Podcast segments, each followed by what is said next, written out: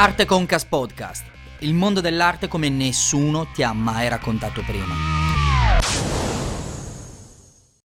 Tanto qualche secondino siamo partiti lievemente in anticipo per iniziare ad aprire la sala e se nel frattempo ci vuoi raccontare tu qualcosa su di lui, eh, del 1933, eh, sicuramente inizia ad esporre nel 1955 con la Galleria Galatea di Torino. Ah, eccoci qua, Com'è stato questo anno, eh, Michelangelo, quest'anno drammatico? Come l'hai vissuto? Una rebirth anche questa? Una rebirth anche... Ehm, di grande attività, anche se non eh, diciamo con contatti diretti, ma diretti nel senso fisici, ma appunto attraverso la, la, la, la tecnologia eh, mi sono ritrovato un po' a contatto col mondo. Eh. Ah, senti Michelangelo, dicevo, stavo dicendo che presentarti è inutile perché ti conosce tutto il mondo. Fammelo fare però Fiorella, innanzitutto benvenuto maestro. Fammelo almeno presentare. Innanzitutto benvenuto maestro, felicissimo di, averli, di averla qui con noi su, su Club Italia per poter parlare eh, della sua arte, della situazione attuale, parleremo anche della città dell'arte, di come sta andando. E felice anche del suo ingresso per la prima volta qui su, su Clubhouse dove la voce è premiante e, e, premiata.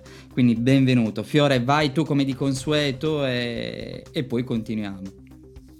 Allora, io um, volevo dire che quando arrivo in un museo in giro per il mondo, ma proprio dappertutto, dall'Olanda a New York, a Parigi e così, eh, cosa che fino a poco tempo fa si faceva, ormai da un anno non si fa più, quando sento un'italiana i vari direttori così mi dicono venga e mi portano subito a vedere la Venere degli stracci. Quindi tu sei praticamente il simbolo dell'arte italiana nel mondo. È la prima cosa che mi fanno sempre vedere in tutti i musei.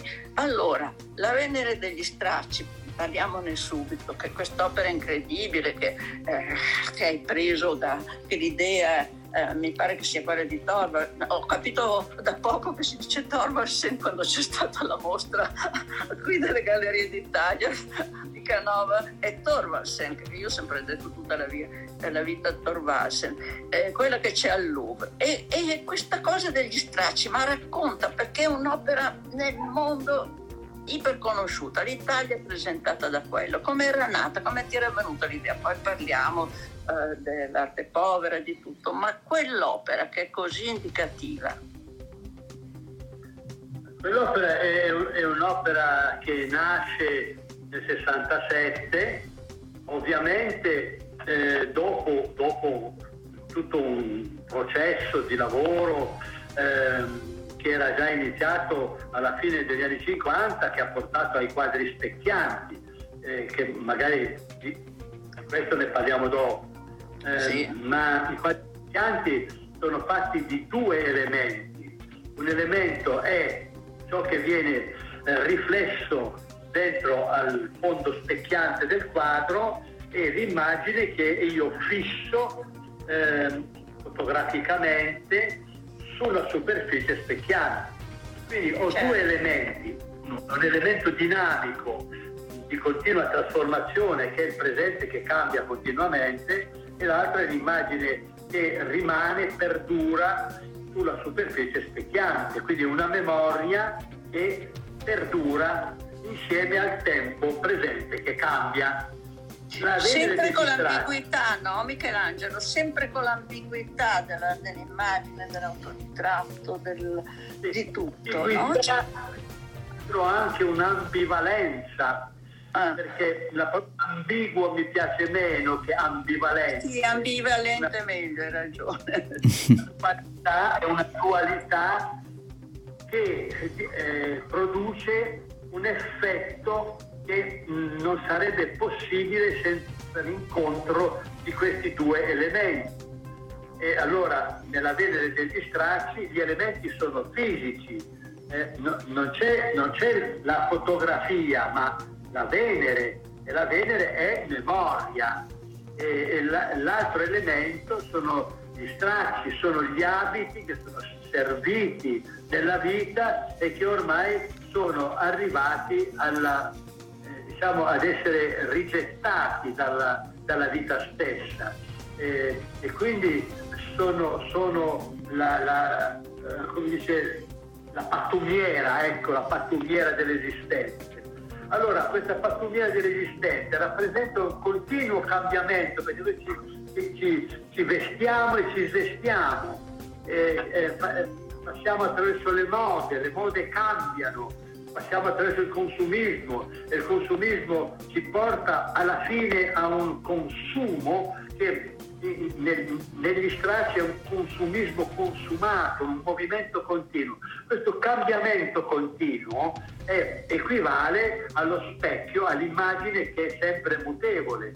Eh, un'immagine nasce, nasce e, e nello specchio un'immagine dura un istante, prima non c'era, poi non c'è più, quindi c'è una nascita, una vita, una morte del, dell'immagine istantanea che lascia in posto un'altra immagine successiva. Ecco, gli stracci rappresentano un, un, un passaggio del, della, dal, dalla nascita di una moda, dalla nascita di un, di, una, di un utilizzo fino al consumo estremo di questo eh, oggetto che, che, che, che, è servito e, e quindi c'è, c'è, la dinamica continua negli stracci come nello specchio e c'è la memoria, la memoria del tempo eh, attraverso il concetto stesso di bellezza e memoria che attraversa eh, il tempo dal passato verso il futuro che abbraccia, che abbraccia gli stracci. Questa memoria è la Venere,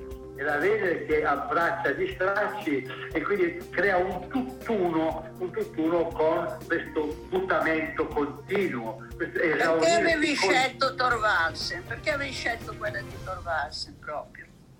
Ah, per, ca- per caso, perché per passavo, passavo per strada davanti a uno di questi empori che vendono eh, le, eh, le, le, gli oggetti, le sculture eh, per, per, i giardini eh, di, di, cemento, cemento eh, sono stato attratto da questa immagine, da questa Venere, l'ho presa, l'ho comprata, l'ho portata nel mio studio, nel mio studio c'era un mucchio di stracci che erano quelli che io utilizzavo per eh, pulire, pulire le superfici specchianti dei quadri specchianti e, e spontaneamente ho preso la Venere, l'ho addossata a questi stracci ed è, ed è, nato, è, è, nato il lavoro, è nata la Venere degli stracci. Ma il mio lavoro consiste anche in, una, in un saper cogliere l'impulso ispirativo. Questa è la cosa ah, molto no. importante. E anche la, e anche la contemporaneità, perché era anche una critica agli anni 60 al consumismo tipico di quegli anni. Credo che sia... Perché, esatto, perché gli strati sono il consumismo consumato. Eh, certo.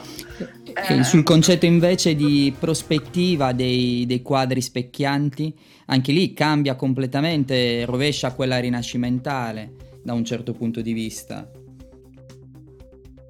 Beh certo, il, la, la, la, rinascimentale è, è, è, è, la, prospettiva dei quadri specchianti che non sono eh, come nella prospettiva dal Rinascimento al moderno portano sempre l'occhio avanti, a guardare in avanti, verso la modernità più, più, più avanzata.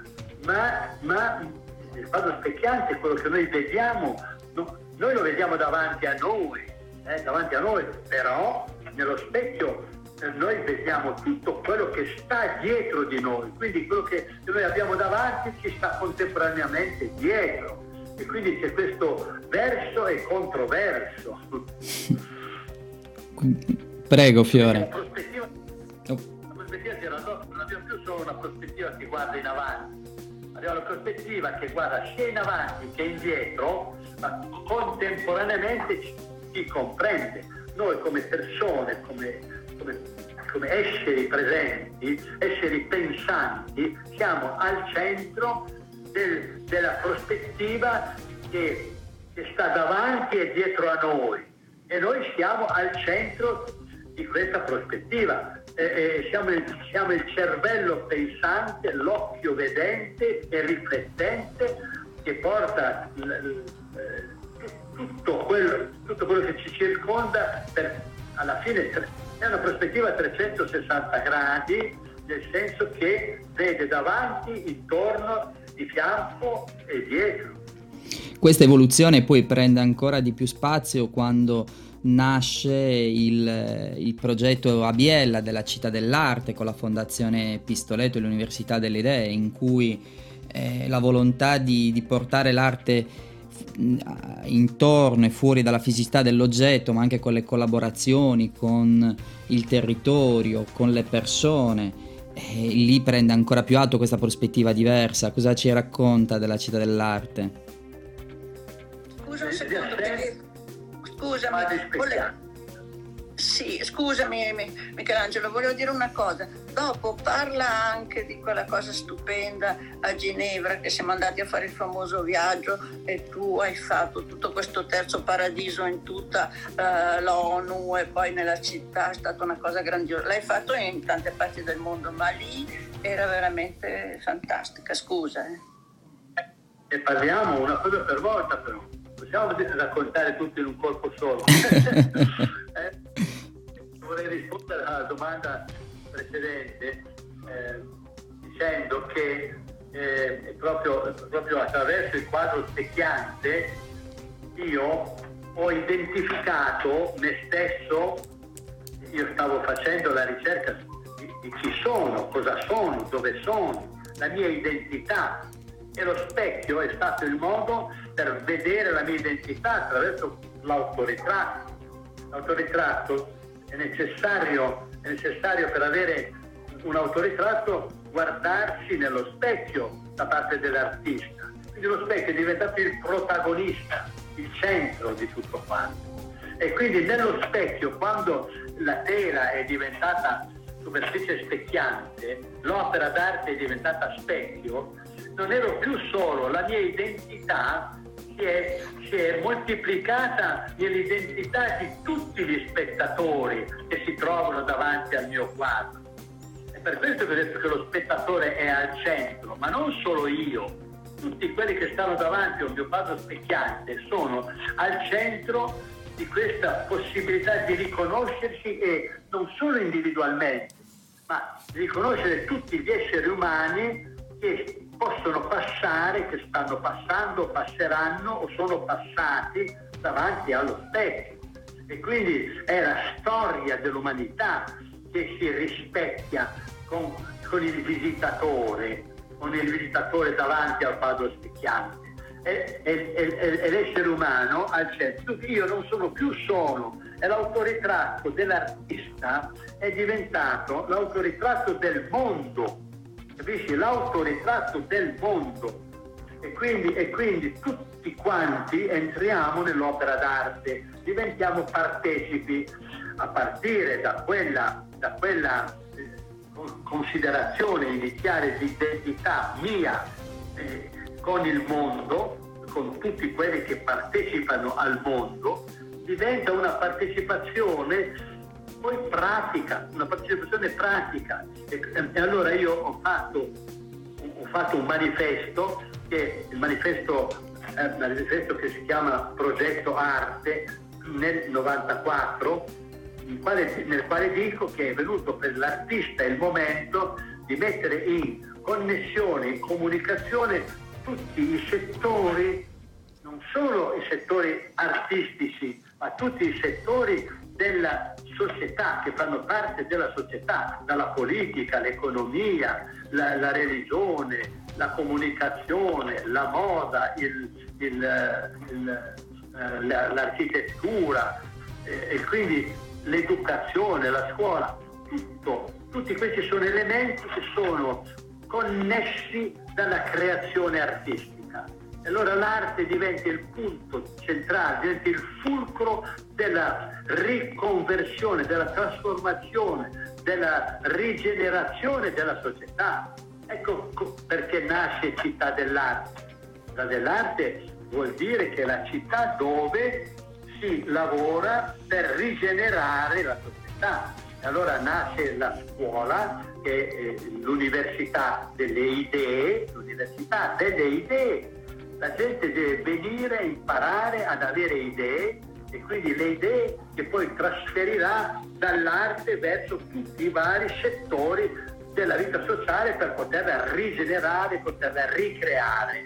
Questa è, è, la, è la, funzione del, della città dell'arte, ricreare la società, rigenerare la società. E, e, e noi oggi ci rendiamo conto di quanto sia importante dopo una, una, stasi come quella del lockdown, quella del virus, sapere che siamo padroni di, di rigenerare la società che un, di punto in bianco può essere totalmente demolita da anche un, da qualsiasi avvenimento. Quindi torniamo anche all'esempio del, dello specchio. Eh, hai dichiarato, vedo la società come uno specchio rotto, la distruzione dello specchio e l'interconnessione del mondo. Ogni frammento conserva le medesime proprietà riflettenti dello specchio intero. Quindi anche da qualcosa che si è rotto, lo specchio diventa l'elemento di connessione, nelle, nei suoi frammenti riflette porzioni di questo mondo era questa quindi la visione della rottura e anche della, diciamo, di una nuova rinascita. Lo specchio prende vita in altra forma, seppure più piccola. Ho fatto questa performance alla Biennale del de 2009. 2009. 2009, bravo. Sì. Ecco, ho fatto questa, questa rottura, rottura degli specchi perché eh, lo specchio per me, eh, lo specchio è, è, estendibile a tutto quello che esiste, eh, è, è, come, è come una, eh, una riflessione dell'esistente. Quindi lo specchio è universale. Allora, allora io spaccando questo specchio cosa faccio? Eh, eh, creo dei pezzi, dei, dei dei, dei frammenti di specchio. Questi frammenti di specchio per me sono la società. Ogni persona, ogni elemento che fa parte della società è un frammento. D'altra parte questi specchi frammentati eh, si, si, si specchiano poi l'uno nell'altro ed è lo scambio di pensiero, è lo scambio di visione, è lo scambio di, di interattivo tra le persone. Perché se noi, se noi ricomponiamo, ricomponiamo i, i, i, tutti questi pezzi di specchio rotti eh, come in un puzzle, noi ricomponiamo lo specchio, quindi la grande, la grande dimensione dello specchio, prima di essere spaccato, è la società. Lo specchio spaccato è, è la, la diciamo, la configurazione di tutti gli elementi che sono in grado di eh, ricostruire la, la, società sul piano pratico e nella riflessione reciproca. Noi, noi eh, creiamo tutti i rapporti eh, diciamo, eh, riflettendoci a vicenda. Quindi oggi è più attuale che mai questo ragionamento. Eh, citavi giustamente il coronavirus e quello che è successo, hai citato le tecnologie quale occasione di incontro e confronto in questo periodo forzato.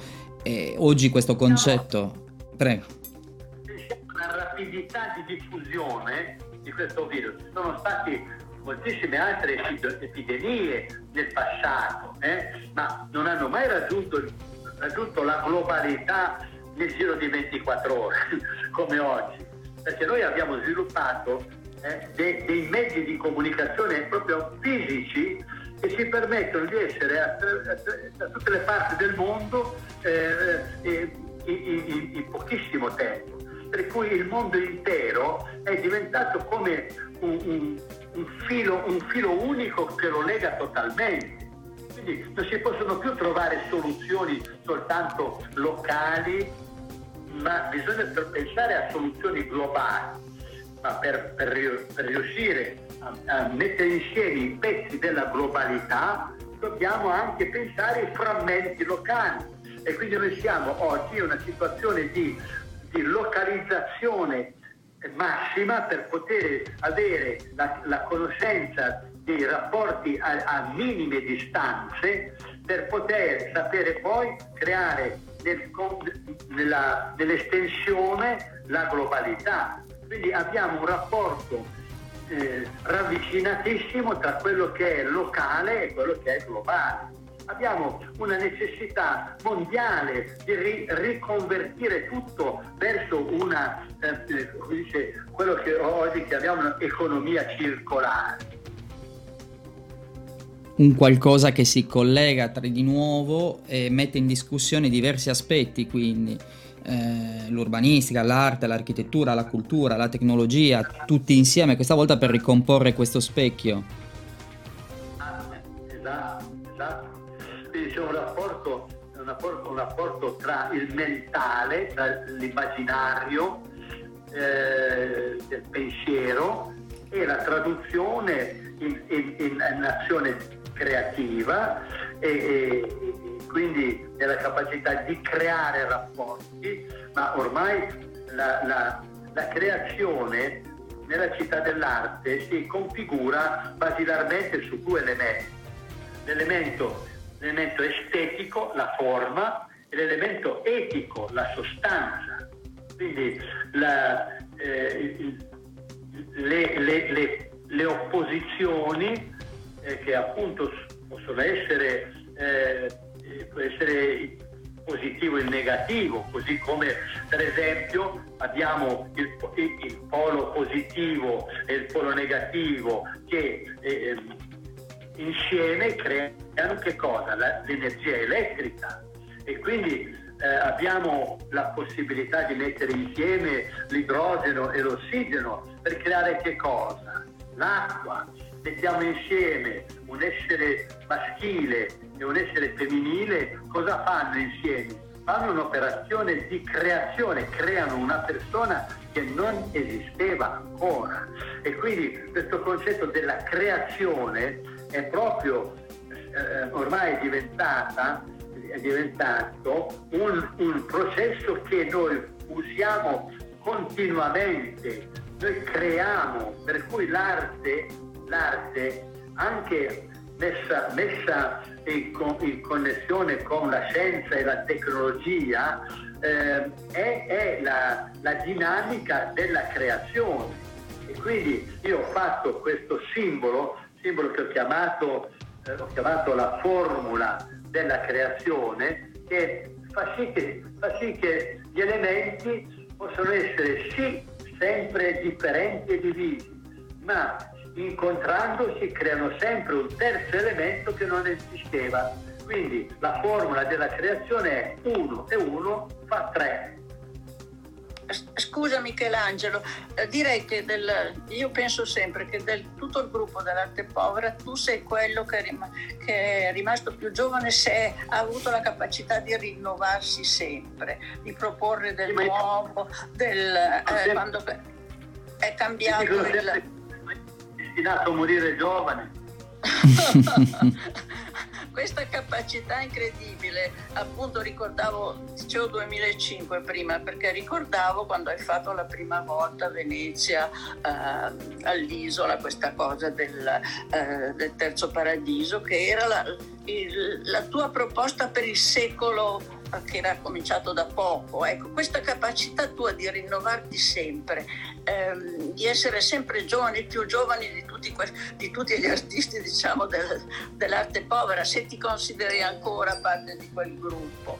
Eh, questa capacità è, è, è, tua, cioè questa, eh, l'arte di, eh, che ricrea è parte di questa tuo essere sempre nelle cose, nel, nella contemporaneità, hai sempre un occhio sul contemporaneo, sulla realtà del momento. Ecco. Io, io penso che l'arte è fondamentalmente creazione, hm? è creazione. Quindi non mi sono accontentato di fare un'opera creativa, di utilizzare, non mi sono accontentato di utilizzare l'abilità creativa per fare il creatore ma sono arrivato man mano a unire il concetto di arte al concetto di scienza e quindi alla, fenomenologia del creare. E quindi sono arrivato scientificamente, artisticamente e scientificamente e anche filosoficamente a mettere insieme gli elementi differenti che permettono di eh, produrre la formula della creazione. Allora, non, non faccio solo l'artista che crea, ho creato la formula della creazione.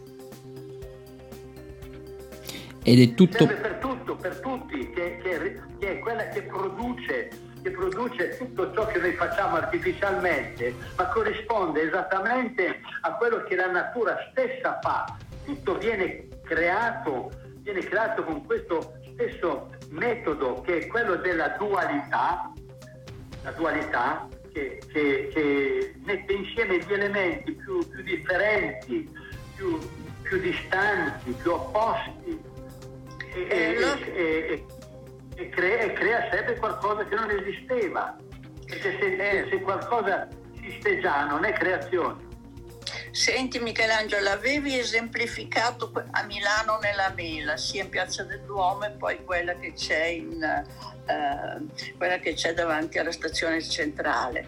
Eh, cosa, com'è mm, fare e intervenire sulla città, l'urbanistica? È vero che fa parte di tutto, ma sai che gli interventi sulla città sono sempre difficilissimi e la gente li deve digerire. E invece devo dire che la tua, la tua mela è vissuta bene, insomma la gente intorno e tutto. Io ricordo quando, quando l'hai inaugurata ero lì, è stata una cosa bellissima con tutti questi ragazzi, questa cosa. E lei è proprio, mi pare, la sintesi di quello che stavi dicendo. Ecco, la mela, la mela reintegrata è, è eh, l'espressione appunto di questo concetto dinamico che riguarda eh, la storia umana. Dal primo paradiso, sono i tre paradisi. Il primo paradiso era quello in cui eravamo totalmente integrati nella natura, dunque eravamo dentro alla mela, la mela era intera con il morso della mela, il morso della mela, il morso biblico della mela, siamo usciti dalla natura e abbiamo creato il secondo paradiso, paradiso artificiale, che è cresciuto, cresciuto, cresciuto, cresciuto nel tempo fino ad oggi. E il paradiso artificiale di oggi è un paradiso meraviglioso che ha portato dei vantaggi all'umanità straordinari ma allo stesso tempo sta procurando una, eh, una, un disastroso eh, risvolto nella, nella natura, eh, quindi ha un degrado, degrado senza fine della natura e quindi noi oggi dobbiamo fare i conti tra il degrado che abbiamo creato artificialmente e la natura stessa. Voi pensate che eh, il simbolo, il simbolo del, della mela morsicata è diventato il simbolo del più famoso computer, no? che è appunto Apple. E, e la, la mela morsicata, attraverso questo simbolo, è diventata il simbolo della pura artificialità, del, della, della, del puro artificio, quindi è scomparsa la natura, la mela non ha più niente a che vedere con la natura. Ecco perché noi dobbiamo adesso prendere la scienza, la tecnologia eh, e, e, e, riportarla a, a una ricocitura con la mela primaria. Dobbiamo fare la nuova mela biblica, che è quella che sta davanti alla stazione di Milano, in cui la scienza e la tecnologia hanno, hanno ricucito, ricuciranno, dovranno ricucire il rapporto con la natura per reintegrare la mela. È chiaro che la, la mela non sarà più quella originaria, se, senza, senza come dice, la cucitura. La cucitura rimarrà sempre e noi dovremo continuare a fare scienza e tecnologia, però la dovremo sempre ricucire con la natura, devono trovare sempre un nuovo equilibrio con la natura. E questo è anche l'equilibrio della trinamica, l'equilibrio del terzo paradiso, è l'equilibrio che nasce dalla, dalla capacità di, di, di, produrre armonicamente eh, l'incontro tra tutti gli opposti. E quindi i due opposti oggi sul piano sociale sono, sono, sono scienza e tecnologia da una parte, quindi politica, economia, tutto quello che crea il degrado, pur portando dei vantaggi agli esseri umani, porta il degrado con la natura, dobbiamo continuare a trovare i vantaggi eliminando il degrado e eliminando il rapporto drammatico e, e, e, e funesto con la natura. E quindi, quindi noi, noi, la, mela, la mela reintegrata è, è l'indicazione di come ci dobbiamo muovere per il futuro. E a proposito di simbolismo, eh, nel terzo paradiso reinterpreta, riconfigura, si riconfigura il segno matematico dell'infinito, in cui si parla eh, di natura e artificio con l'anello centrale quale congiunzione, oppure dell'io, del tu e del noi insieme. Bravo, il, simbolo, simbolo formula della trinamica e del terzo paradiso nascono dalla, dal simbolo matematico dell'infinito, il quale è composto, si realizza con una linea che incrocia se stessa. Incrociando se stessa crea due cerchi. Eh, eh, e questi, questi, due cerchi dell'infinito eh, corrispondono proprio all'istante, al momento del presente nello specchio, perché il presente nello specchio, il presente, è un attimo infinito. È infinito perché prima non c'era, c'è e non c'è più e continua a esserci questa nascita e morte continua, come ho detto prima, ma noi duriamo, noi ci con- continuiamo a vederci nello specchio. Perché? Perché c'è una continua reazione fisica e chimica che mette insieme le cellule, tutti gli elementi che compongono, eh, che compongono la fisicità, li mette insieme sempre continuamente in maniera nuova e diversa, quindi la creazione è continua, Le, la, durata, la, durata, la durata è continua. Allora questa durata, come io la, la, la descrivo? L'ha descritta incrociando due volte la linea dell'infinito ed è nato un terzo cerchio al centro che è la durata, che è la vita, è tutto ciò che esiste fisicamente in quanto creato dalla dinamica di questa dualità che abbiamo, che abbiamo definito nel, nel prima della vita e dopo la vita, che è l'infinito che abbiamo spezzato, spezzato a metà per dare corpo al terzo elemento che è la vita. Quindi abbiamo il finito dentro all'infinito e questo è il simbolo, è la formula della, della, eh, della realtà esistente. E quindi, e quindi questo, questa possibilità di uh, utilizzare la nostra creazione uh, come, come elemento che ritroviamo nella natura stessa, la natura crea unendo elementi differenti, i più, i più disparati elementi e creano un terzo, un terzo, elemento che è quello che a, a sua volta come un maschio e una femmina creano una persona che non esisteva, ma questa persona è a sua volta fatta di maschio e femmina, i quali si uniranno per creare una, una, una nuova persona che può essere maschio e femmina. E c'è sempre questo positivo e negativo, questo, questa dualità che, che, produce, che, produce, sempre nuova vita. Quindi la, la, continuazione della specie è una continuazione, è una continuazione, quindi è la durata, la durata della specie umana, così come c'è la durata di ogni altro elemento, come ho detto prima l'acqua, la, la, la, l'energia elettrica e tutto questo. È, una, è, dura ma si rinnova continuamente, non c'è una durata fissa, tutto è in continuo, continua mutazione. E quindi la ricreazione è continua, dove dobbiamo sapere utilizzare il metodo della creazione e della ricreazione, creando sempre in maniera da poter da poter far sopravvivere almeno questa umanità. Quella giusta distanza che, che ci permette di esistere anche in luoghi più aperti.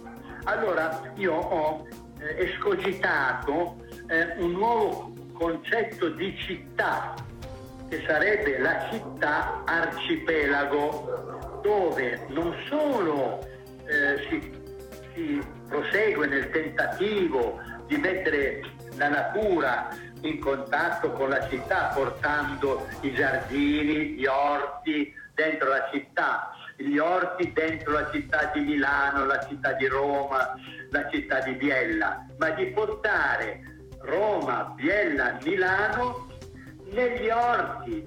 E quindi quello che è considerato essere il, il mare entro cui eh, esistono le isole dell'arcipelago dovrebbe diventare il verde, dal blu del mare al verde della natura. Per cui noi allarghiamo la città, la portiamo là dove è stata abbandonata la natura per, eh, per inscatolare tutti dentro alle metropoli e purtroppo esistono nel mondo metropoli mostruose eh, eh, di milioni e milioni di persone concentrate e lì le, la, quella concentrazione è pericolosissima, dannosissima, sia, sia psicologicamente che fisicamente dannosissima. Quindi il, il, quello che è la distanza, la distanziazione che viene richiesta oggi tra le persone è molto più facile distanziando i rapporti, eh, i, i, rapporti, tra le persone ma anche eh, nel, nelle, nelle, zone eh, che stanno fuori dalla città. Quindi ehm, la, la, la città arcipelago vuol dire piccoli luoghi. Per esempio noi a Biella stiamo creando adesso la città arcipelago di Biella, Biella città arcipelago. Biella ha avuto attraverso il simbolo eh, della Trinali, che è il simbolo del terzo paradiso, il riconoscimento come città creativa della, dell'UNESCO. E quindi eh, città creativa con il simbolo della creazione adesso diventa città arcipelago dove tutti i comuni di Biella, che sono un'ottantina, eh, diventano i, i, gli, elementi, gli elementi isola di questa, di questa nuova città verde in cui l'agricoltura, le, le, le, eh, i, i, terreni abbandonati ritornano ad essere messi in funzione così come le, industrie, le piccole e medie industrie, la, le, strutture artigianali eh, e quindi anche il turismo diventa non più un turismo mordi e fuggi, ma un turismo stanziale e quindi cambia proprio il sistema di città a piccola dimensione. Se poi questi arcipelaghi si, si propagheranno, eh, in Italia e fuori dall'Italia, nel mondo, come stiamo cercando di fare proprio con le, eh, eh, le ambasciate del terzo paradiso, ehm, bene, av- avremo forse una dinamica di città totalmente diverse che rincludono eh, l'agricoltura. Grazie Michelangelo. Grazie. Roberto, benvenuto, prego. Buonasera a tutti, buonasera maestro. Io cerco di giocare un po' a casa mia. Vedo qui nel suo sito uno studio che ha condotto sull'uomo vitruviano, che vedo è partito nel 1976 ed è andato avanti sino al 2007. Cosa ha trovato dentro quell'uomo? Guardi che l'uomo vitruviano, l'uomo vitruviano è stato, eh, è, è, stato un principio eh, classico sia dal tempo eh, dal tempo dell'antica Roma fino al Rinascimento eh, attraverso Leonardo da Vinci, il quale ha tentato di unire ehm, eh, l'uomo vitruviano con l'uomo eh, del, della sua epoca eh, eh, rinascimentale e ha, e ha cercato di fare quadrare il cerchio, ha fatto un cerchio e un quadrato e ha, e ha messo l'uomo ehm, all'interno di questa, eh, di questa forma eh, duplice, il cerchio e il quadrato.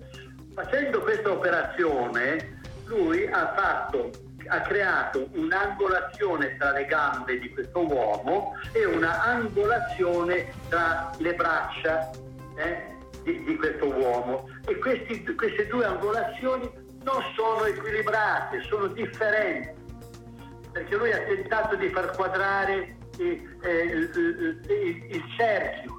Io non parto dalla quadratura del cerchio, ma parto dalla universalità del, del tondo e quindi ho creato un cerchio intorno alla, alla figura umana con le braccia allargate e, e, e, le gambe divaricate, per cui c'è stessa, uno stesso triangolo che si forma tra le braccia e uno stesso triangolo che si forma tra le gambe.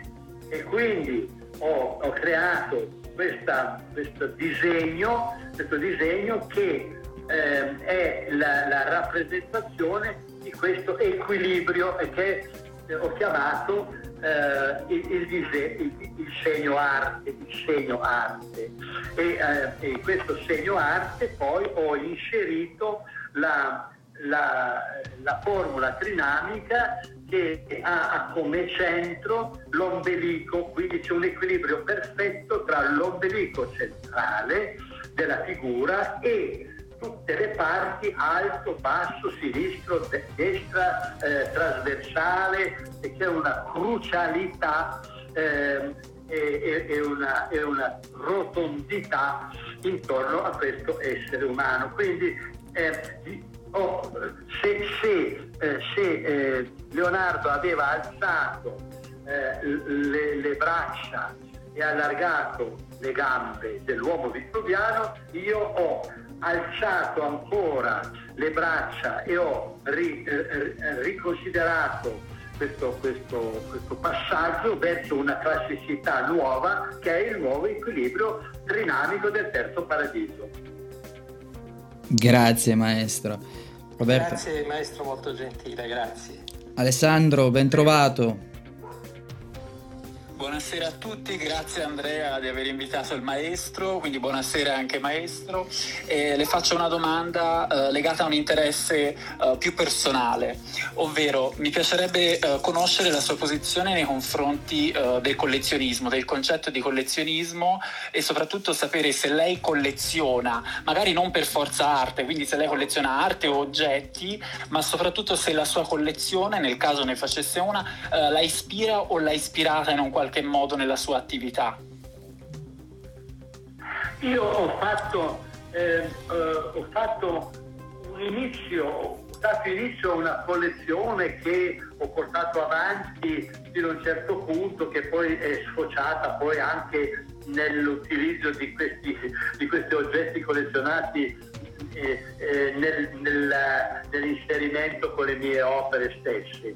Eh, ma, ed erano ed erano delle figure, delle, eh, delle sculture lignee eh, che io all'età ho cominciato a, a, collezionare all'età di 14 anni proprio con il prezzo di, di, di, mille lire che mi dava mio padre alla settimana ho comprato una scultura lignea che poi è entrata nelle mie opere delle mie opere negli anni 60, ma poi, poi questa idea della scultura eh, ieratica, del, delle, delle sculture rinascimentali, ma soprattutto la scultura gotica, ieratica, mi ha sempre ispirato, così come mi ha ispirato l'idea della, della persona eh, rappresentata poi eh, nel, nella, nell'icona, nel, nell'icona eh, pittorica. E, e quindi questo, questo, è un elemento che io ho avuto come diciamo spirito di collezione, ma poi io ho una piccola collezione che consiste nelle opere degli artisti dell'arte povera che io ho acquisito e le ho acquisite proprio all'origine, quando erano appena fatte le prime opere eh, fatte da Anselmo, eh, Zorio, Penone, eh, Paolini, sono state acquisite da me e fanno parte di questa collezione che è visibile a Città dell'Arte. Volevo chiedere, farti una, una, domanda invece privata. Tu hai, tra le altre cose, una cosa straordinaria, eh, che è la tua musa, moglie, eh, aiuto nel lavoro, modella e tutto che è Maria. Che legame è questo straordinario legame che dura tantissimi anni? Maria, Maria, Maria è, è, è, non solo è, è musa, ma è collaboratrice. Noi lavoriamo insieme da sempre.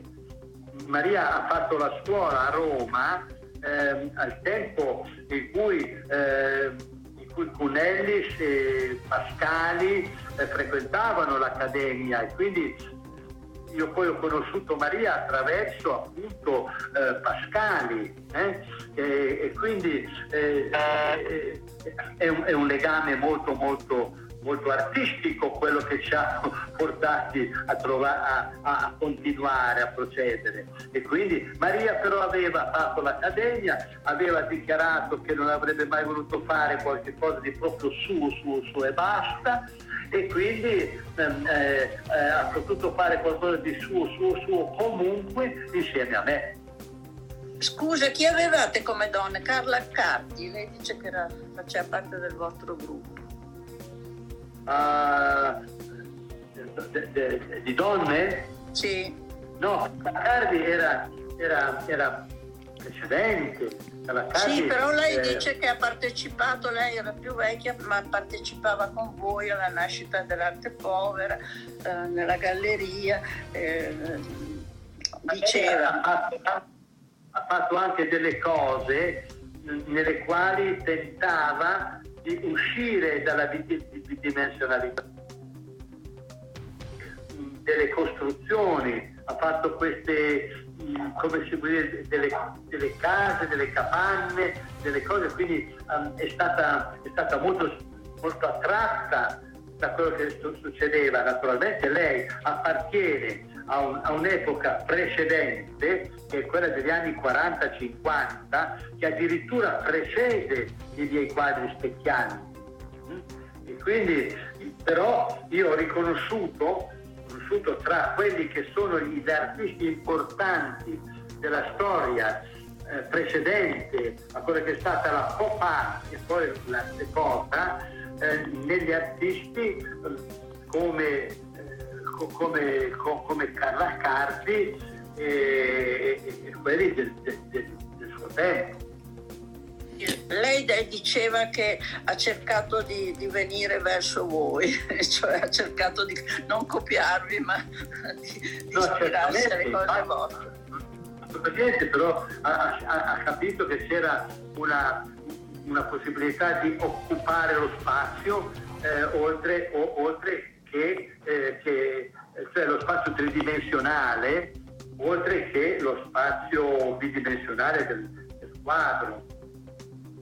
Posso dire che mettendo i miei lavori eh, nel, nel, museo del Louvre ho potuto eh, rispecchiare contemporaneamente le, le, opere di tutto il passato, eh, ma che sono opere d'arte che però rispecchiano la storia, raccontano la storia dell'umanità al Louvre.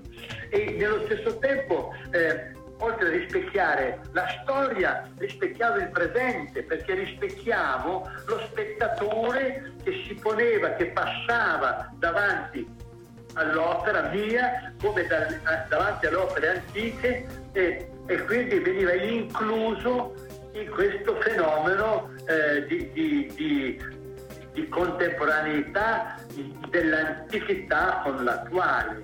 Ecco, allora, quanto è importante la collezione? Ecco, allora, la collezione può anche essere, diciamo, diventata in qualche maniera speculazione. Questo lo sappiamo, però c'è una natura fondamentale che rende indispensabile il concetto di, di collezione. Facciamo un esempio. Quando è nata l'arte moderna, eh, dalla fine dell'Ottocento, nato l'impressionismo e poi, e, poi, e, poi, e poi è nato il cubismo, sono nate le forme più strane che la gente non riconosceva più. per cui gli artisti, non avendo delle commissioni e, e delle possibilità di, di, di, di vendita diretta attraverso la rappresentazione delle cose, ma eh, facendo cose che erano ben lontane dal rappresentare la realtà, eh, eh le, le, le, le, possibilità di sopravvivenza economica siano ridotte a zero. Per cui cosa succedeva? Che andavano a Parigi, lo sappiamo bene, è classico, de, de, da, da, che aveva un ristorante e chiedevano di poter mangiare il ristoratore diceva no, io a te da mangiare perché te lo devo dare? E, lui, e loro, l'artista diceva guarda che io ti faccio un disegno, ti faccio uno schizzo, ti faccio un qualcosa che ti lascio. E, e il, ristoratore senza sapere che lui avrebbe fatto magari de, delle cose che lui non capiva, allora diceva va bene, allora se è così io ti do da mangiare e tu mi lasci il tuo disegno, non i soldi ma il disegno. Eh, e allora, e allora cosa, cosa stava succedendo? Che l'artista aveva fame, aveva bisogno di soddisfare la sua fame fisica, ma il ristoratore aveva la fame intellettuale ed è la fame intellettuale che creava una corrispondenza con quella artistica. Ecco, questo bisogno, questo appetito questo appetito di arte da una parte e l'appetito di, di vita dall'altra parte creano questa connessione duale che fa sì che l'arte possa funzionare anche nella società. È la dualità del terzo paradiso. E c'è ancora questo appetito secondo te nei giovani di oggi, siano essi collezionisti o artisti? Non mancherà mai. Bene, grazie. Alberto, prego, benvenuto. Buonasera maestro, volevo farle due domande.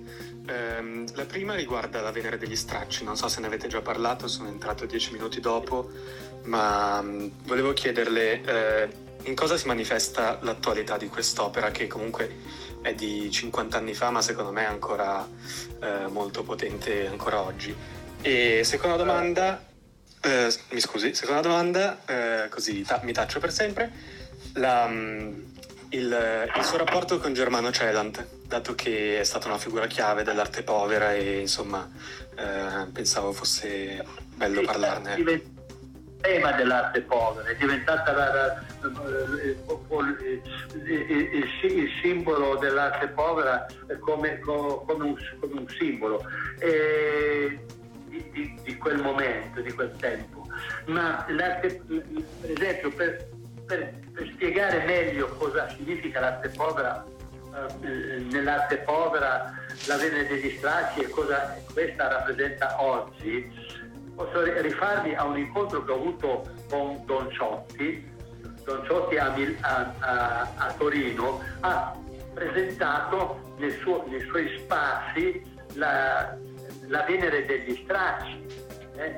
e quindi, eh, quindi l'ha presentato l'ha presentata come eh, un elemento rappresentativo di quello che è il suo desiderio di, eh, di, di far del bene alla società. E quindi eh, lui ha parlato, come pochi altri hanno spiegato in maniera ecce- eccellente dell'avvenire degli stracci, eh, dicendo che gli stracci rappresentano l'umanità degradata, l'umanità stracciona, l'umanità sfruttata, l'umanità portata agli estremi da una parte e, e, e dall'altra questa Venere che è l'idea di bellezza, l'idea di, dell'arte che non tramonta, che abbraccia tu, tutta questa miseria per, per rigenerarla e quindi ne ha, ne ha parlato proprio come un sistema diciamo circolare della nostra società attuale che deve essere sviluppato. Della rigenerazione. Grazie, Grazie Michelangelo. Grazie mille. Eletta, ben trovata. Buonasera, buonasera Andrea, buonasera Fiorella e buonasera maestro. Eh, io mm, sulla scorta anche di quello che, che appena detto eh, avevo questa domanda da farle eh, rispetto alla lettura dell'artista eh, di questa nuova umanità eh, la cui dimensione si sta configurando ora no? rispetto al tema della vulnerabilità di fronte alla quale siamo stati e siamo tuttora tutti più esposti. Allora come cambia anche la sua lettura rispetto a questa nuova condizione che, che, ci troviamo a vivere? Come cambia questo quadro specchiante in cui dobbiamo riconoscere in fondo un'identità nuova, non solo di ciascuno di noi, ma di noi come comunità?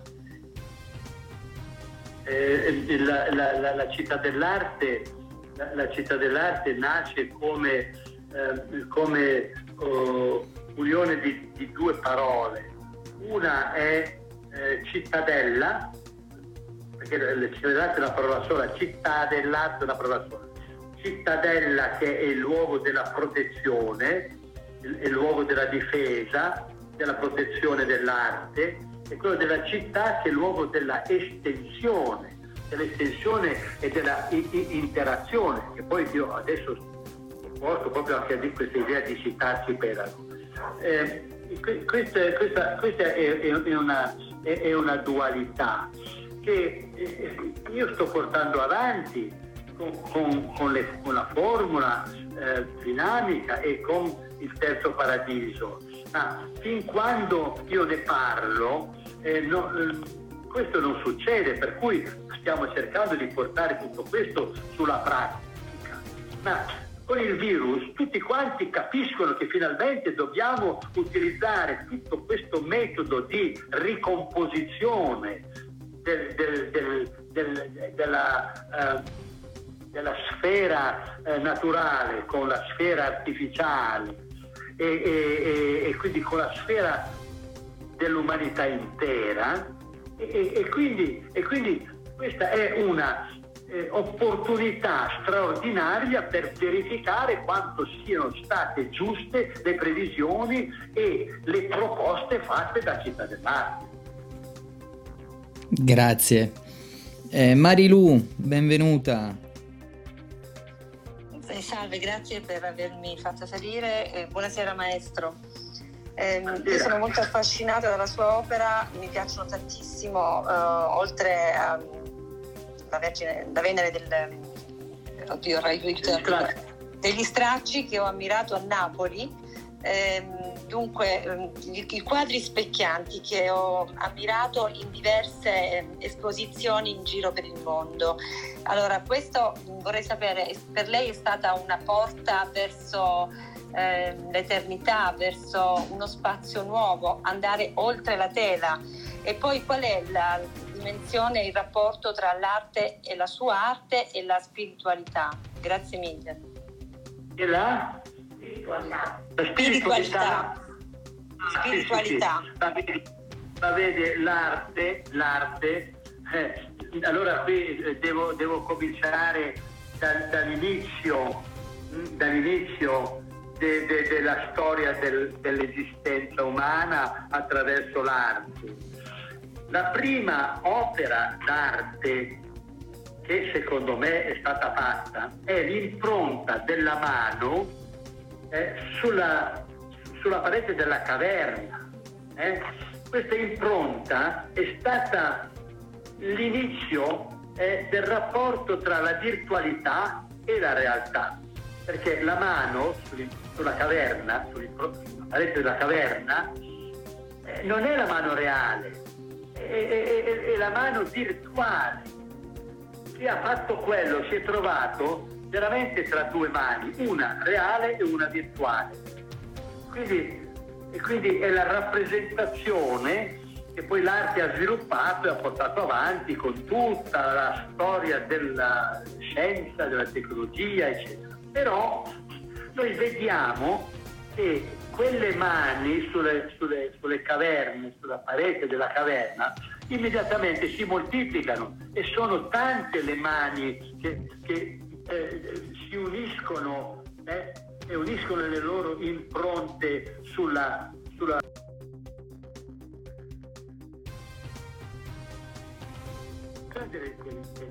quindi, quindi il fisico, il fisico con ciò che non è fisico. Dunque l'arte, l'arte nasce proprio come fenomeno metafisico, perché, perché è la fisicità della mano vera che si unisce alla, alla virtualità della mano non, non, fisica, quindi virtuale. E quindi metafisico vuol dire fisico e meta che va oltre, vuol dire oltre il fisico. Eh? Quindi il virtuale è oltre il fisico. Questo oltre il fisico è sconfinato. Questo oltre il fisico ci porta a immaginare eh, eh, tutto l'ignoto noi, eh, ci, davanti al quale noi ci troviamo e quindi cerchiamo di dare significato eh, eh, meta artistico, metafisico a tutto ciò che esiste. Quindi io ho pensato a un arco spirituale che l'arte, l'arte traccia nel, nella, nella, eh, nel, nel, nero, nel, so, nel, del vuoto, del, del, dell'ignoto e la prima riunione tra persone in questa dimensione metafisica è, è stata la religione. La parola, la parola, la parola eh, religione vuol dire religare, mettere insieme. Questo mettere insieme è già, è già stato fatto appunto da mettere insieme tutte le impronte delle mani. E, e poi, e poi vuole, vuole, dire anche, vuole dire anche eh, politica, perché la politica che cosa fa? Mette insieme, cerca di mettere insieme, di far funzionare l'insieme religato delle persone. Quindi c'è un rapporto tra la religione e la politica già fondamentale. C'è, una, c'è un grosso problema che si è venuto a creare nel tempo, che la parola reli, religione, cioè religare, è diventato relegare, chiudere, chiudere le, le, le, le dinamiche del pensiero e della realtà dentro a dei confini, a delle mura, a, de, a, a delle eh, situazioni diciamo inscatolate che da, per la religione sono i dogmi e per le politiche sono le, le, le, gli assolutismi, cioè le dittature. Ecco che abbiamo i dogmi e le dittature che sono releganti, relegano, chiudono le, le, le, possibilità, mentre invece l'arte le riapre continuamente attraverso questo arco spirituale che prima nasceva in termini di religione e politica e poi si sviluppa eh, attraverso la scienza, perché la scienza è un altro modo di indagare l'ignoto, è un modo moderno, un modo nuovo, moderno, ormai, ormai sviluppato da tanto, ma, ma, ma che ha portato alla modernità, a, alla situazione di oggi. E quindi noi abbiamo un arco spirituale tracciato dall'arte che indaga l'ignoto e porta dalla religione alla scienza, fino al terzo, al terzo paradiso dove la, mano, dove la mano non è più soltanto una mano sulla parete, ma è uno specchio sulla parete. Lo specchio è la mano estesa all'universo e quindi noi oggi attraverso eh, questo nuovo, eh, questo nuovo eh, simbolo che non è più soltanto eh, diciamo della mano ma dell'universo, dobbiamo sapere che abbiamo anche la capacità tecnologica di riprodurre ciò che l'universo fa naturalmente e quindi abbiamo la massima responsabilità della, dell'artificio che stiamo creando come antagonista dell'universo. E quindi la rinascita è qui, il concetto di rinascita? La, la rinascita sta nel, nella capacità di, di, porre in equilibrio tutti gli elementi che creandosi possono anche creare squilibrio, perché, perché con lo stesso sistema della, eh, della creazione che mette insieme elementi diversi per farne nascere uno nuovo che non esisteva, lo stesso sistema è utile per creare i mostri, può essere adottato perché anzi i mostri eh, non esistono in natura, esistono solo perché li creiamo noi artificialmente e sono i mostri che stanno mangiando la natura, distruggendo la natura.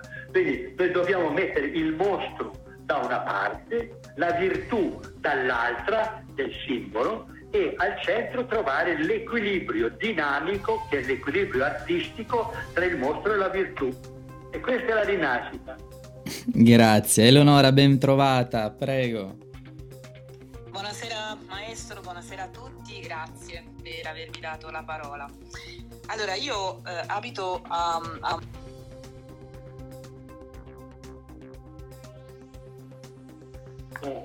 che ha messo, che ha messo anche diciamo, una economia per questo, abbiamo creato eh, un, un, una attività che port, ha portato al riconoscimento di, attraverso molti curatori giovani di, di artisti che stanno lavorando mh, eh, oltre i confini eh, del sistema arte per portare l'arte nella trasformazione della società, facendo progetti nuovi e quindi eh, in quel senso. E quindi questi, questi progetti eh, sono, sono, in qualche modo a, a, a, appoggiati e, e, resi possibili da una economia che eh, appunto la, tra, tra la fondazione e e la, la, Fondazione Città dell'Arte e la, la Fondazione Zegna riusciamo a, a, a, a diciamo, sostenere economicamente. E quindi in questi dieci anni sono stati fatti moltissimi pro- progetti che cioè, eh, vi consiglio di andare a, vedere nel, nel, nel, nel sito eh, eh, Visible, Visible eh, che eh, ci sono due curatori che se ne stanno occupando a pieno tempo. E questa è anche una cosa che stiamo proponendo ai musei come passaggio dal, dal, dall'opera singola eh, eh, economicamente eh, sostenuta per l'artista dal, dall'opera sostenuta per una interazione con la società e quindi i musei secondo me dovrebbero portare anche la loro partecipazione a questo concetto di visible nel futuro. Grazie tante maestro, l'ultima domanda da Luca e poi la liberiamo, è stato gentilissimo per la sua disponibilità. Prego Luca. Buonasera a tutti, buonasera maestro. E volevo, volevo sapere il suo rapporto ehm, il rapporto che c'è tra specchi e ricerca della propria identità. E se è ancora alla ricerca della, della sua identità o ha trovato un posto diciamo, nel, nel, nel, suo, nel suo, mondo ideale. Grazie. La, la, la, lo specchio è continuamente la mia guida eh, e lo specchio per me, il quadro specchiante, eh, perché lo specchio di per sé è un oggetto qualsiasi, ma è attraverso la concettualizzazione de- dell'opera d'arte che, che io, eh, che io ho, com- ho, creato componendo eh, i-, i, tre elementi di tempo, eh, presente, passato, futuro, immagine fissata e immagine dinamica, il, il quadro specchiante io, eh, io riesco a eh, immaginare la, il, il, rapporto tra il nulla e il tutto, perché eh, a me i bambini delle scuole hanno chiesto ma cos'è lo specchio di cui lei parla sempre? Cos'è? Ho detto semplicemente lo specchio è, è una superficie liscia ed è, e siccome è liscia riflette tutto quello che c'è e non ha un'immagine propria. Quindi non avendo immagine può raccogliere, essendo lì sei riflettente, può raccogliere tutte le immagini delle esistenti e, e, quindi potenzialmente lo specchio riflette tutto ciò che esiste e, e quindi è il, il, nulla, il nulla, lo zero, il nulla, che ha in sé la possibilità di raccogliere il tutto. E quindi abbiamo una prima dualità, il nulla e il tutto, che noi, noi troviamo oggi, eh, per esempio, nella, eh, nel sistema eh, algoritmico, nel sistema algoritmico abbiamo il sistema algoritmo dove, dove, tutto è combinato dal nulla e tutto, cioè 0 e 1, la, la, il sistema binario. Quindi mettendo insieme il nulla e il tutto eh, eh, eh, abbiamo la possibilità di, di, di costruire la specularità così a livello universale, ma passiamo dal, dallo specchio dell'arte allo specchio tecnologico. Eh, eh, ma, ma, ma, senza lo specchio dell'arte noi non saremmo arrivati allo specchio tecnologico. Ecco che, che il nulla e il tutto sono i due elementi essenziali. E allora io ho messo, ho messo i due elementi essenziali e, e, e ho fatto la formula, nulla e tutto, e dai nulla e tutto scaturisce tutto ciò che unisce il possibile con il reale. Mm. Grazie. Maestro, grazie di cuore. Se per Fiorella va bene, direi che sì.